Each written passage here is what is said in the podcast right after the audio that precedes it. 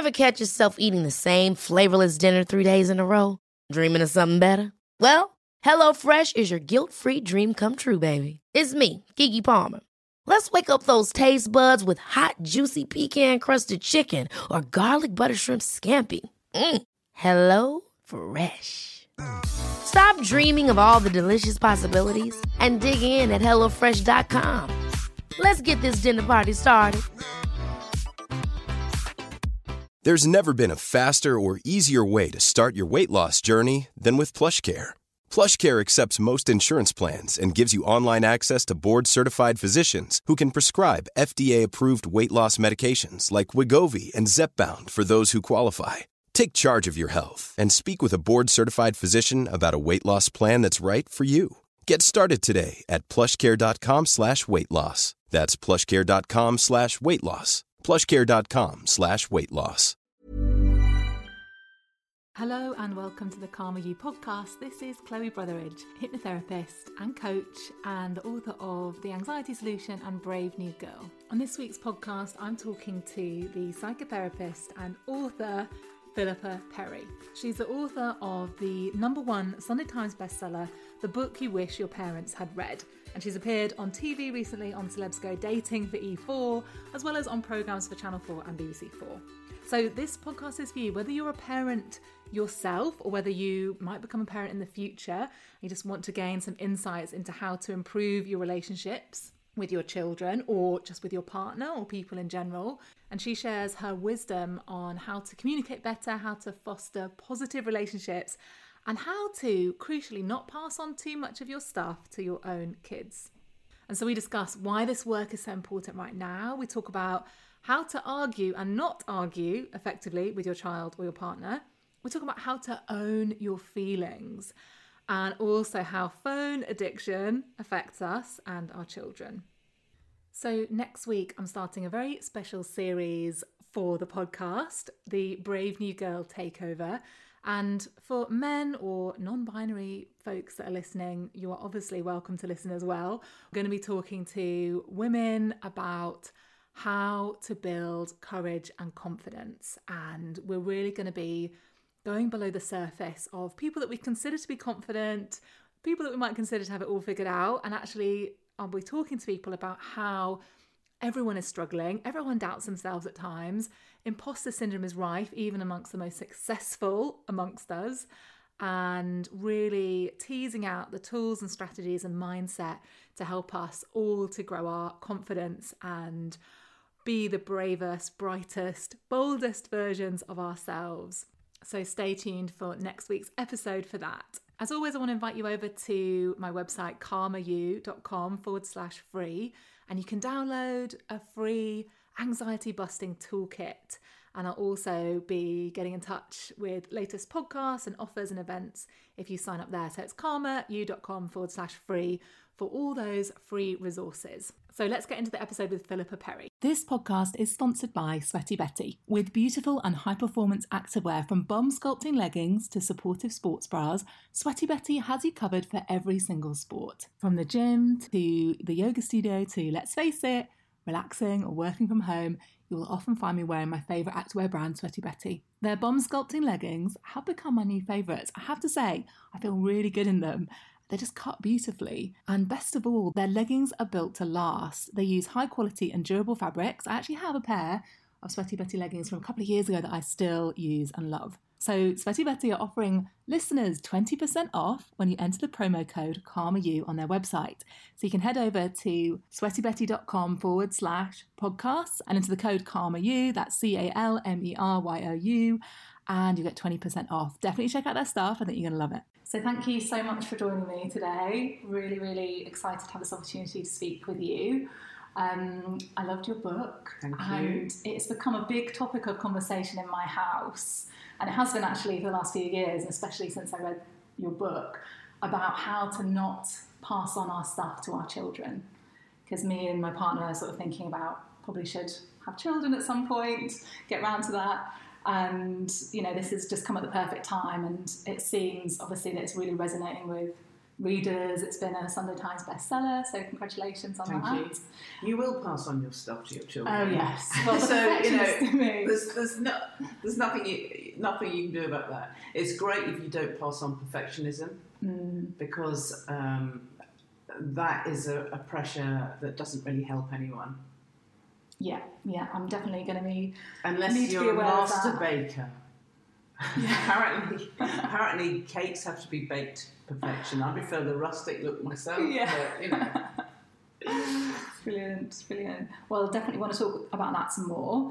Can you tell us a bit about the book and why you think it's important at this time for us to be aware of this? I wrote the book you wish your parents had read, and your children will be glad that you did, because I really would have wanted to have read it when I was thinking of having a baby. I really would have wanted to know what it was like having a baby. What is this thing it, about about things like um, postnatal depression? It seems that on the one hand you're given a picture of everything being all about flowers and meadows and playing and making daisy chains and having fun. And on the other hand, on of, of, of crippling postnatal depression and the drudgery and the work of it. And there's nothing really about the relationship you have with your children because the whole point of having children is to have a relationship with them and they have a relationship with you. And the most important thing in anyone's life is the relationship, especially before they can even remember it, the formative relationship they have with each parent. And there isn't very much out there. There's an awful lot of how to be a mummy, how to be a daddy, but there isn't very much about what it is. And what it is is a relationship. And we grow and form in relationships. So, how can we make that relationship the best relationship we can make it? You know, without being a perfectionist about it. And the great thing is about the answer is that your kid requires you to be authentic. I mean, nice, kind, warm, and authentic. And we kind of know that, but nobody's sort of spelt it out. And the other thing is that we also know that kids need our company, they need warmth, they need our loving touch, they need our physical presence, they need to be understood, they need to be got. We sort of know all this, but then when we're trying to do it, somehow it's too much. And we explode, we snap, we shout, we, we hide, we run away from them, we try and palm them off, we try and push them away. So there we are with all these good intentions, and yet there's a feeling in us of like, I can't take any more children right now. Sometimes, you know, when they're clambering all over you because they mm. just want, want you. So I was very interested to unpick that and what that's about and what was happening there. So that my first chapter is all about that. It's all about what stops us being the parents we actually want to be. And then the other great thing that gets in the way, uh, you know, apart from our own limits, is um, us not being able to bear our children being anything other than utterly gloriously happy the whole time. And if they're not happy, we take that as uh, a telling off, or um, we think we should scold them into happiness or distract them from whatever they're feeling, rather than just being with them where they are. Um, in order to develop a capacity for happiness, we need to feel acceptable and seen and met in all of our feelings. And it's so simple that, and it seems so kind of obvious, but we're so anxious for our children to be happy that we kind of almost push them away when they're not. That's so interesting, isn't it? Because do you think we do that with our own emotions as well? We can't deal Yeah. with our own negative emotions. Yeah, I think we're getting not as good at dealing with um, emotions that are commonly called as negative. I don't think there's such thing as a negative emotion. All emotions have got their, their all feelings have got their purpose, really.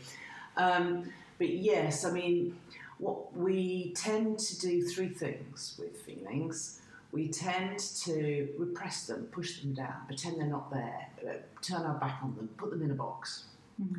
Or we think if we don't do that, we'll be hysterical and they'll be the boss of us and uh, we'll be led by the nose by them and be- can be completely at their mercy and become hysterical.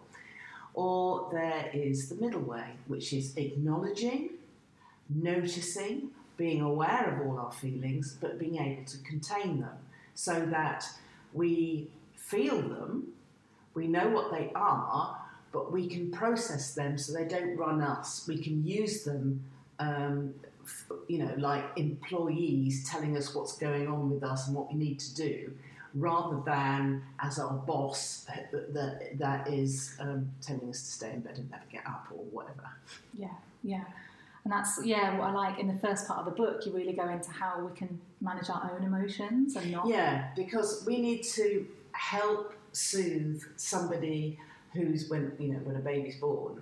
Um, they require you to be the container for their feelings. They can't contain their own feelings, and um, so in order to be able to do that, obviously we have to be able to be a container for our feelings as well as the baby's feelings. Do, do you think that modern parenting is is adding to this, or has it always been this What, way? what is modern parenting? Well, I'm, I'm thinking particularly about maybe the people listening that that have those maybe high standards for themselves, where they feel like they failed if their child is unhappy, or Yeah. they have to. Um, I don't know. There's a lot of kind of pressure, pressure to do things, pressure to go to lots of after-school clubs, or. I don't know do if that's think? modern parenting. I think that's just parenting. Yeah. Um, what do I think of what? Well, do you think things have gotten worse recently in terms I'm not. of A, things we're I'm not. on? I'm, I'm not a historian. Mm. Um, uh, no, I don't think things have got worse. I think things have got a bit better. Okay, that's good to know. I think we are better. We're be- becoming better at acknowledging our child's feelings. It's just that we're much better at it when they're happy feelings than they are when um, a child is unhappy. But I think we are getting better at it. I think we've stopped saying, don't be silly, and we've started saying, tell me a bit more about that. I, th- I think my generation is, is, is better than my parents' generation, and the generation after me is probably better than my generation. Because we all look back and think, well, I'm not going to do that to them. Like, for instance, I think uh, physical punishment is much, much, much less than it was. I think people realise that trying to solve a problem with violence is just giving a, message that violence is okay, which we don't want to do. I think people are getting that. Definite progress then. Okay, that's Yeah, good to know. so. I think it's easy to get into this mindset of, oh, the modern world is, you know, terrible. It We've used always to be done better. that. We've always done that. That that is something that is, um, you know, if you read old 16th century tracts, um, they'll be telling you that things are much worse now than they were in the 15th century. Yeah, yeah. I think I suppose one of the things for me that this book seems to be doing is is educating people because I think a lot of people don't realise how much our childhood does impact in later life. yeah. I mean, there are lots of people that do do that and blame their Yeah. parents for everything, but then people that are kind of surprised. Oh, actually, I didn't realise that. Yeah, we don't could affect me." realise that maybe we've we've been handed down some of these dynamics that aren't very useful. For, for instance, don't let them win. That's a rod for your own back. And uh, these kind of sayings are, are really not useful. So you can get locked into sort of mutual coercive cycles where you and the child, even though you are actually on the same side, are both trying to win something. And it's just an unhelpful concept that's very ingrained into our culture. So I unpick the winning and losing dynamic and uh, tell people how not to play it. Because one thing you talk about is fact tennis. Yeah, yeah. And I actually found myself this morning playing fact tennis with my partner about who had had a worse night's sleep and who was going to make the breakfast. And but I slept three hours, but you did this, and You both slept more than me. Yeah. you see, we can play this. You know, who's the worst off? Therefore, who requires the most sympathy? Yeah. But if you look underneath that, you could both acknowledge we both sound very tired, and I think we both need to be very gentle with each other rather than fight as Yeah. to who, as though the love and sympathy is a limited resource that uh, only has, you know, so much length. Whereas you can both be really sympathetic to each other for not sleeping. That would be much better. That'd be much That would more be helpful. fun, wouldn't it? Um, yeah, what I mean by fact tennis is that you know when you want you, you you've got one person wants the washing up done and the other person wants to leave it. So when you've got a thing like that, people start sort of piling on facts as to why one way is better than the other way, and then the person who uh, runs out of facts first has lost the argument and the other one feels triumphant. But it's not a loving situation because they're triumphant at the expense of the person they love most in the world, you know, their partner or their child. Um, yes, so rather than deal with the content of what's been said, look as well at the feelings underneath the content.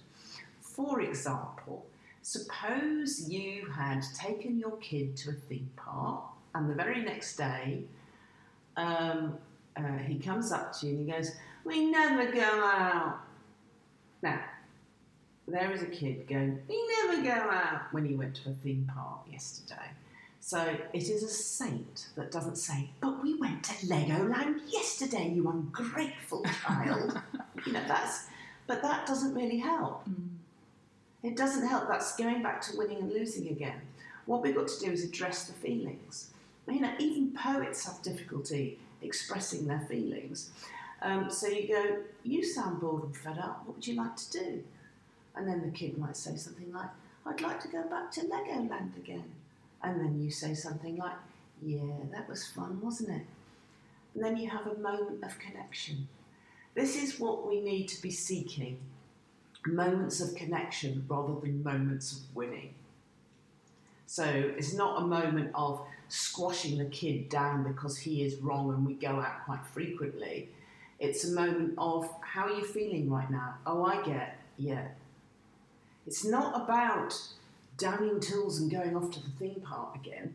Mm-hmm. It's not about giving people what they want in life. I mean, children want to swim, swim with penguins and fly to the moon. You can't give them what they want. Actually, most of the time, you can't give them what they want. But you can be really sympathetic, like, oh, that was fun, wasn't it?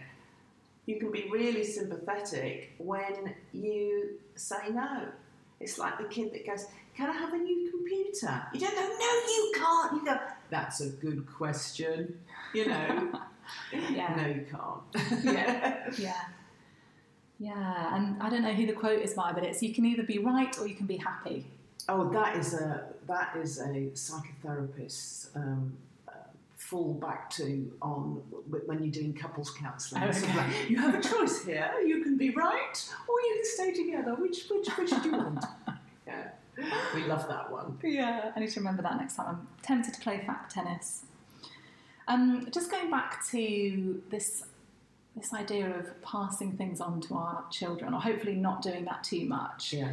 You talk about, you encourage us to ask ourselves, where has that feeling come from? And try to investigate where Yeah. the feelings are from rather Yeah, than, yeah. so if I'm feeling angry and I'm, you know, shouting at someone, actually, you know, my mum was angry about me about this thing, and I just playing out that same Well, yeah, a charged I'm a charged feeling is very interesting. So if you're feeling something like you're suddenly furious with your kid or your partner, and it seems to come out of nowhere.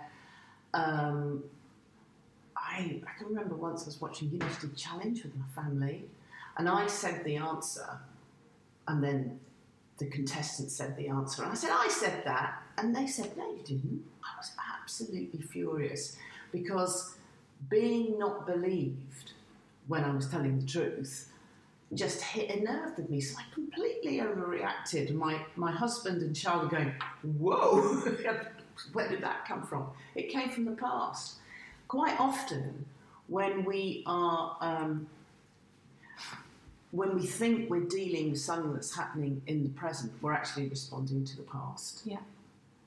And um, so uh, there's an exercise in the book, and I say next time you feel a really charged reaction towards something, instead of acting on that, think when did I last feel this? When did I last feel this? And then if you can trace it back for as long as you can trace it back, you probably won't find the origins of it. But if you notice how often you respond in that way, you'll go, oh, this is my habitual response. This is what I'm in the habit of responding indignantly in these situations. So it's got as much to do with it being a habit than it has to do with the situation. And I can change that habit. Yeah, so when you notice that kind of massive response or That trigger, charge, that yeah, charge, yeah. that's a sign that actually maybe this goes back somewhere else and it's not actually about the situation And, now. and one of the most most charged feelings um, that only our kids can trigger is when they somehow remind us of when we felt clumsy, incompetent, unlikable, um, getting it wrong, very very vulnerable. When we felt like that, and the kids go, "Mm, mm, yeah," and it just almost hits a note within you. And rather than feel those feelings of vulnerability and incompetence again, rather than empathize with the kid, we'll get angry to protect ourselves from refeeling what it felt like at their age. And I think I talked at the beginning of the podcast about sometimes you just want to push your kid away. That is usually the reason why. It's not that you want to push your kid away, it's that you want to push away the trigger for what is you're threatening to feel. I mean, it, you know, you don't want those feelings to come up again. So you, you, you're pushing the trigger away rather than the kid.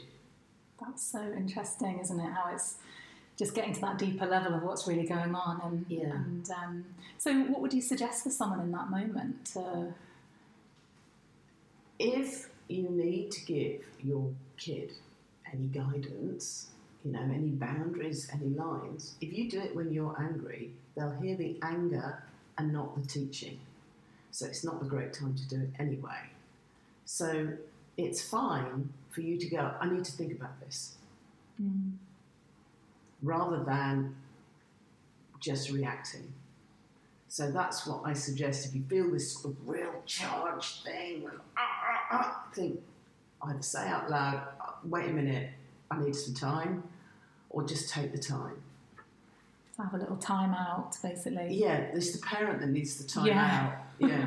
And I think that's probably relevant, you know, for people even if they don't have children, for their relationships anyway. Yeah. You know, and I, I notice a lot of myself taking on board things from my mum, taking it out on my partner, things about Yeah. tidying that my mum used to always get really angry about that I have had a pattern of unleashing on my partner. And I've really, in the last couple of years, been working to change that, but Yeah. still notice that trigger coming up, even having done quite a lot of work on it. So what is your trigger? So it's about um, being the only one to do all the tidying. And this is my mum's pattern at home, my dad not helping out. And if my partner is not helping, and to be honest, it's certain times of the month where this really gets to me, but it kind of triggers this rage. And I don't know if it's, um, I feel like I'm feeling it for all of human, like all the females who have Yeah. been in that situation. It feels And very like, you've probably got higher cleanliness standards than Oh, a lot of us. I mean, look around this kitchen; it would drive you mad, wouldn't it? And yet, it's not got to you know unhygienic levels. This doesn't look too bad, to be honest. This looks fine. Yeah, but on the other hand, there's some washing up there. There's some croissant crumbs on the floor.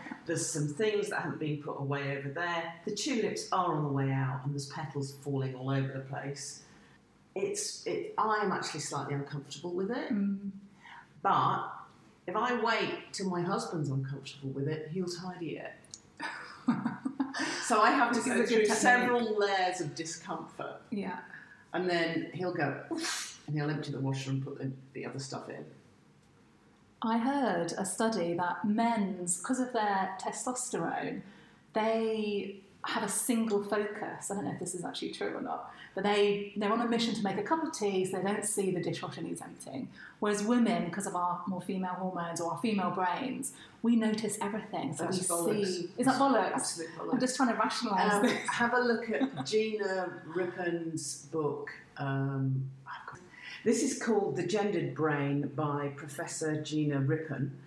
And um, it's 30 years of research put into one uh, easy to digest volume about how our thinking that there was a male brain and a female brain is actually erroneous and um, it's culture. Bi- biologically, um, uh, the female brain is like a little bit lighter in weight, but that doesn't mean anything. Mm. In fact, uh, male and female brains have been getting lighter since uh, for about the last 40,000 years as we've become more um, sociable, we've got more shared brain power or something. Mm. We don't really know why our brains have got lighter. Okay, so the reason that my boyfriend is not so good at tidying is because the way he was raised, yeah. basically. Or the way, way all boys and all girls are raised, mm-hmm. rather than the way he was mm-hmm. raised. It's, it's in the culture. Yeah. Great. Anyway, no, that's a myth, mate. Okay, all it's right. in the culture. We need to change the culture then. We need to change the yes, culture. Yes, we need to read this book by Gina Rippon and change the culture. Okay, sounds sounds easy.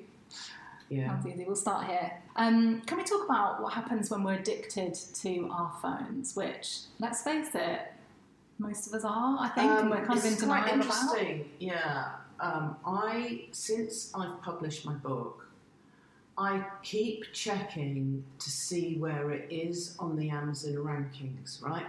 So I keep every hour. I pick up my phone and see if I've gone up a place or down and then I have an emotional reaction to whatever the answer is. And um, I noticed that now I've got a pull to, because I have a sort of emotional reaction to the answer. I have a pull, and then I think, oh, I want to see who's talking about my book on Instagram, so I search it and I search it on Twitter. Then I realise I actually haven't done anything of, of, of any use for the last half an hour or so. I completely pulled to, to check how popular I am since I published my book.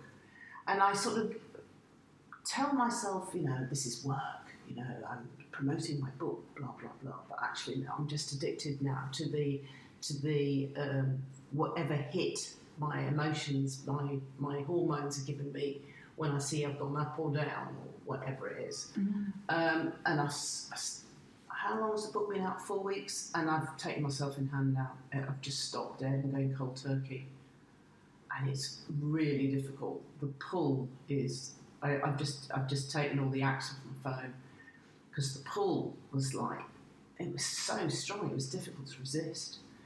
Now, we all have a massive need for connection and contact and contact pretty much all the time sort of low level, mm. need a bit of contact.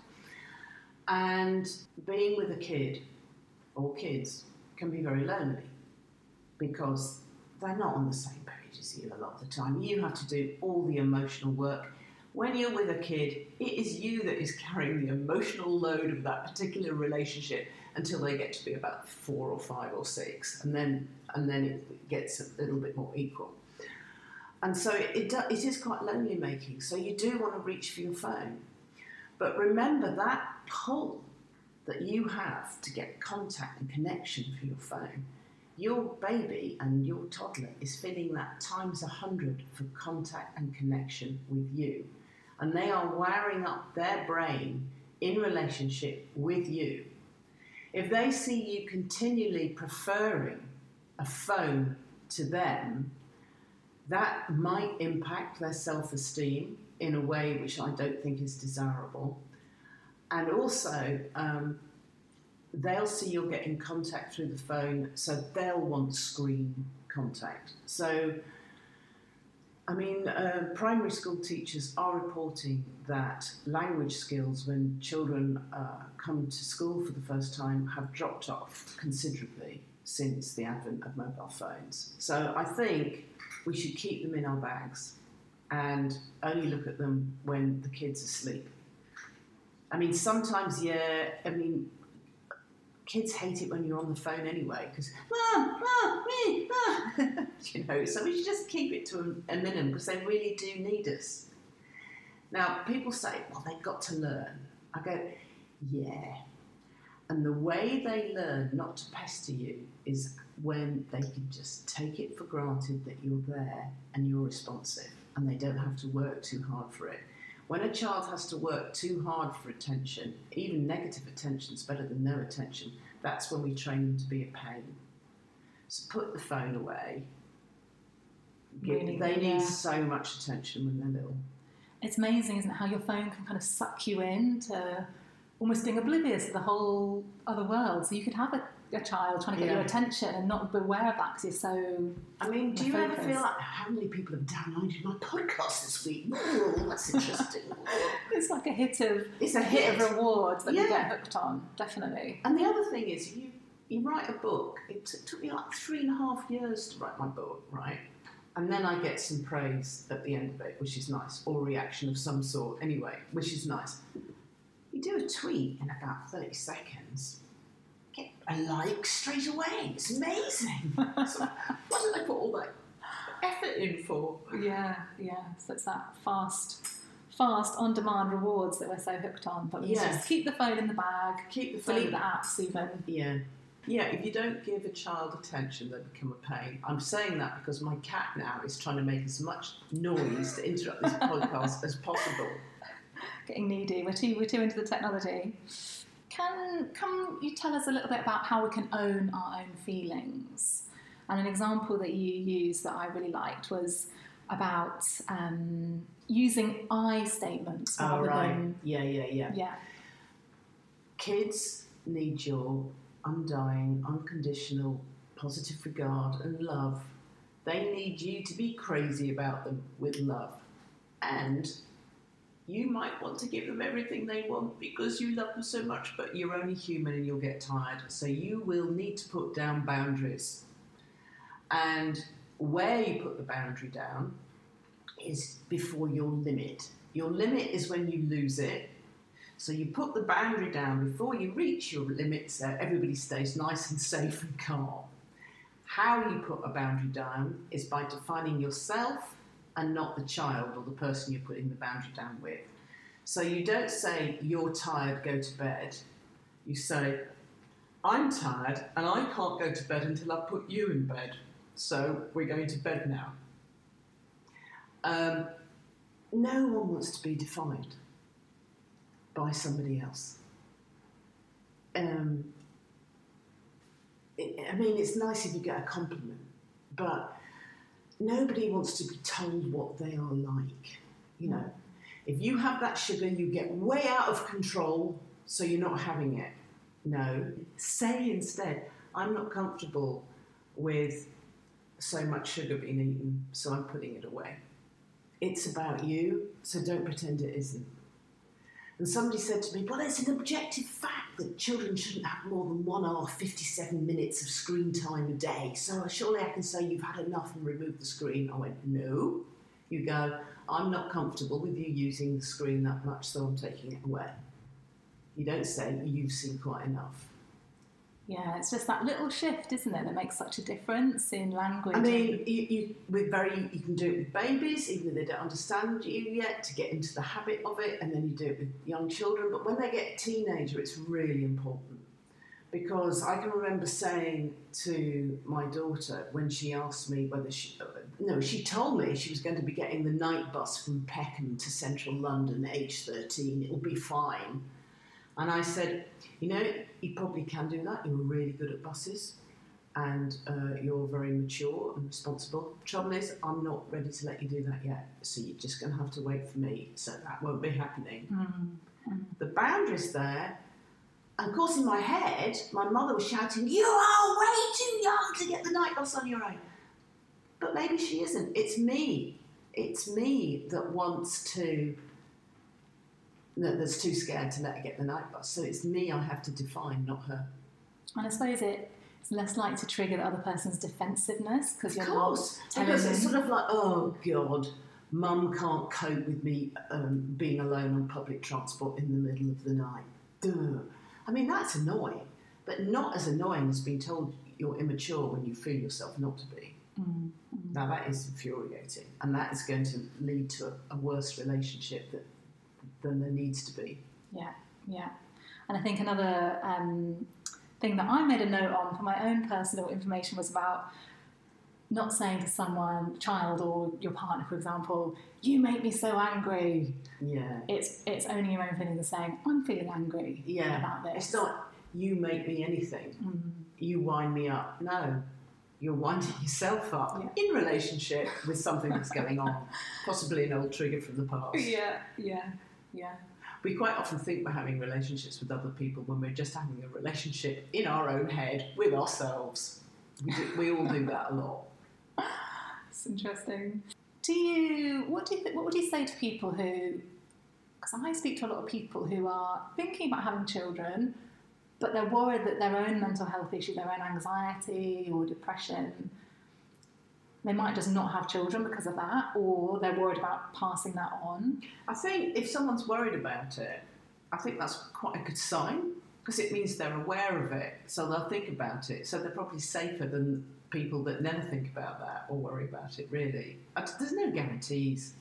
There's no guarantee of um, a safe pregnancy. There's no guarantee that you might be the most uh, empathetic, um, tolerant, boundaried parent in the world, and your child still might have mental health problems. You know, there's no guarantees. I mean, the environment helps an awful lot, and we can do what we can to make the environment our, ch- our children land in uh, as positive as possible, but there's still no guarantees. So the fact that we're maybe thinking about it and worrying about it could be a good thing that we care. Yeah, I mean, I can, remember, I can remember once I said to my psychotherapy supervisor, oh, I'm not sure I can do this. This is so difficult about my work as a psychotherapist. She said, That's an excellent sign. It's the confident ones I worry about. And I immediately felt better. And I was just trying to give that to parents and other parents. I mean, we don't know whether we can do it or not. Um, but, you know, biology and hormones will make us want to reproduce. So we probably will anyway. Yeah. I suppose with anxiety, sometimes we're trying to control things and we think, oh, I need to, you know, control how I'm passing stuff on to my child or wor- worrying as a way of trying to control. But of course, a lot we can't control. And No, maybe we that's just can't. about accepting that. Sorry about the cat now actually going verbal on us. Getting ready for some attention. Is there anything else? I'm sure there's, I mean, there's loads of things, but is there any other, I don't know, advice that you'd have for Yeah. people listening that you want to My number one bit of advice is remember your child is not a project to perfect, is not something you get right or you ruin. Child is a person to relate to, a person to have a relationship with, to be with. That's beautiful, beautiful reminder, definitely. Thank you so much for talking to me. Thank you. You're very efficient. I think everyone should read this book and And you're not going to say I'm in my pajamas without any makeup on in a messy kitchen. That's how perfect I am. that's how good podcasts are. That's why you know Yeah. we're not on telly right now. Um, the book is called the bit the book you wish your parents had read, and your children will be glad that you did. And it's available in all the bookshops I hope so. now. and um, are there other ways that people can find you? I know we've just talked about not using social media, but Um, I- I yeah, I that do. I do turn stalk on my computer. Um, I'm on Instagram at the book you wish. I'm on Twitter at Philippa P H I L I P P A underscore Perry, and uh, I've got a public Facebook page, Philippa Perry.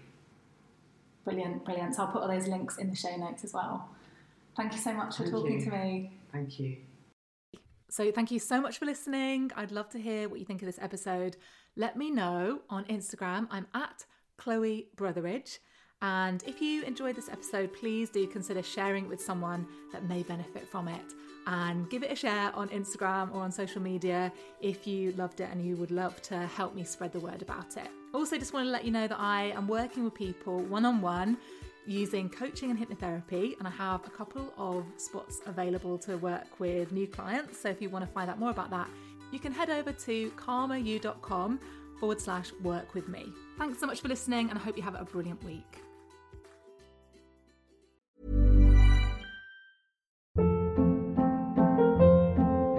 Hold up. What was that? Boring. No flavor. That was as bad as those leftovers you ate all week. Keke Palmer here, and it's time to say hello to something fresh and guilt-free. Hello Fresh. Jazz up dinner with pecan-crusted chicken or garlic butter shrimp scampi. Now that's music to my mouth. Hello Fresh. Let's get this dinner party started. Discover all the delicious possibilities at hellofresh.com.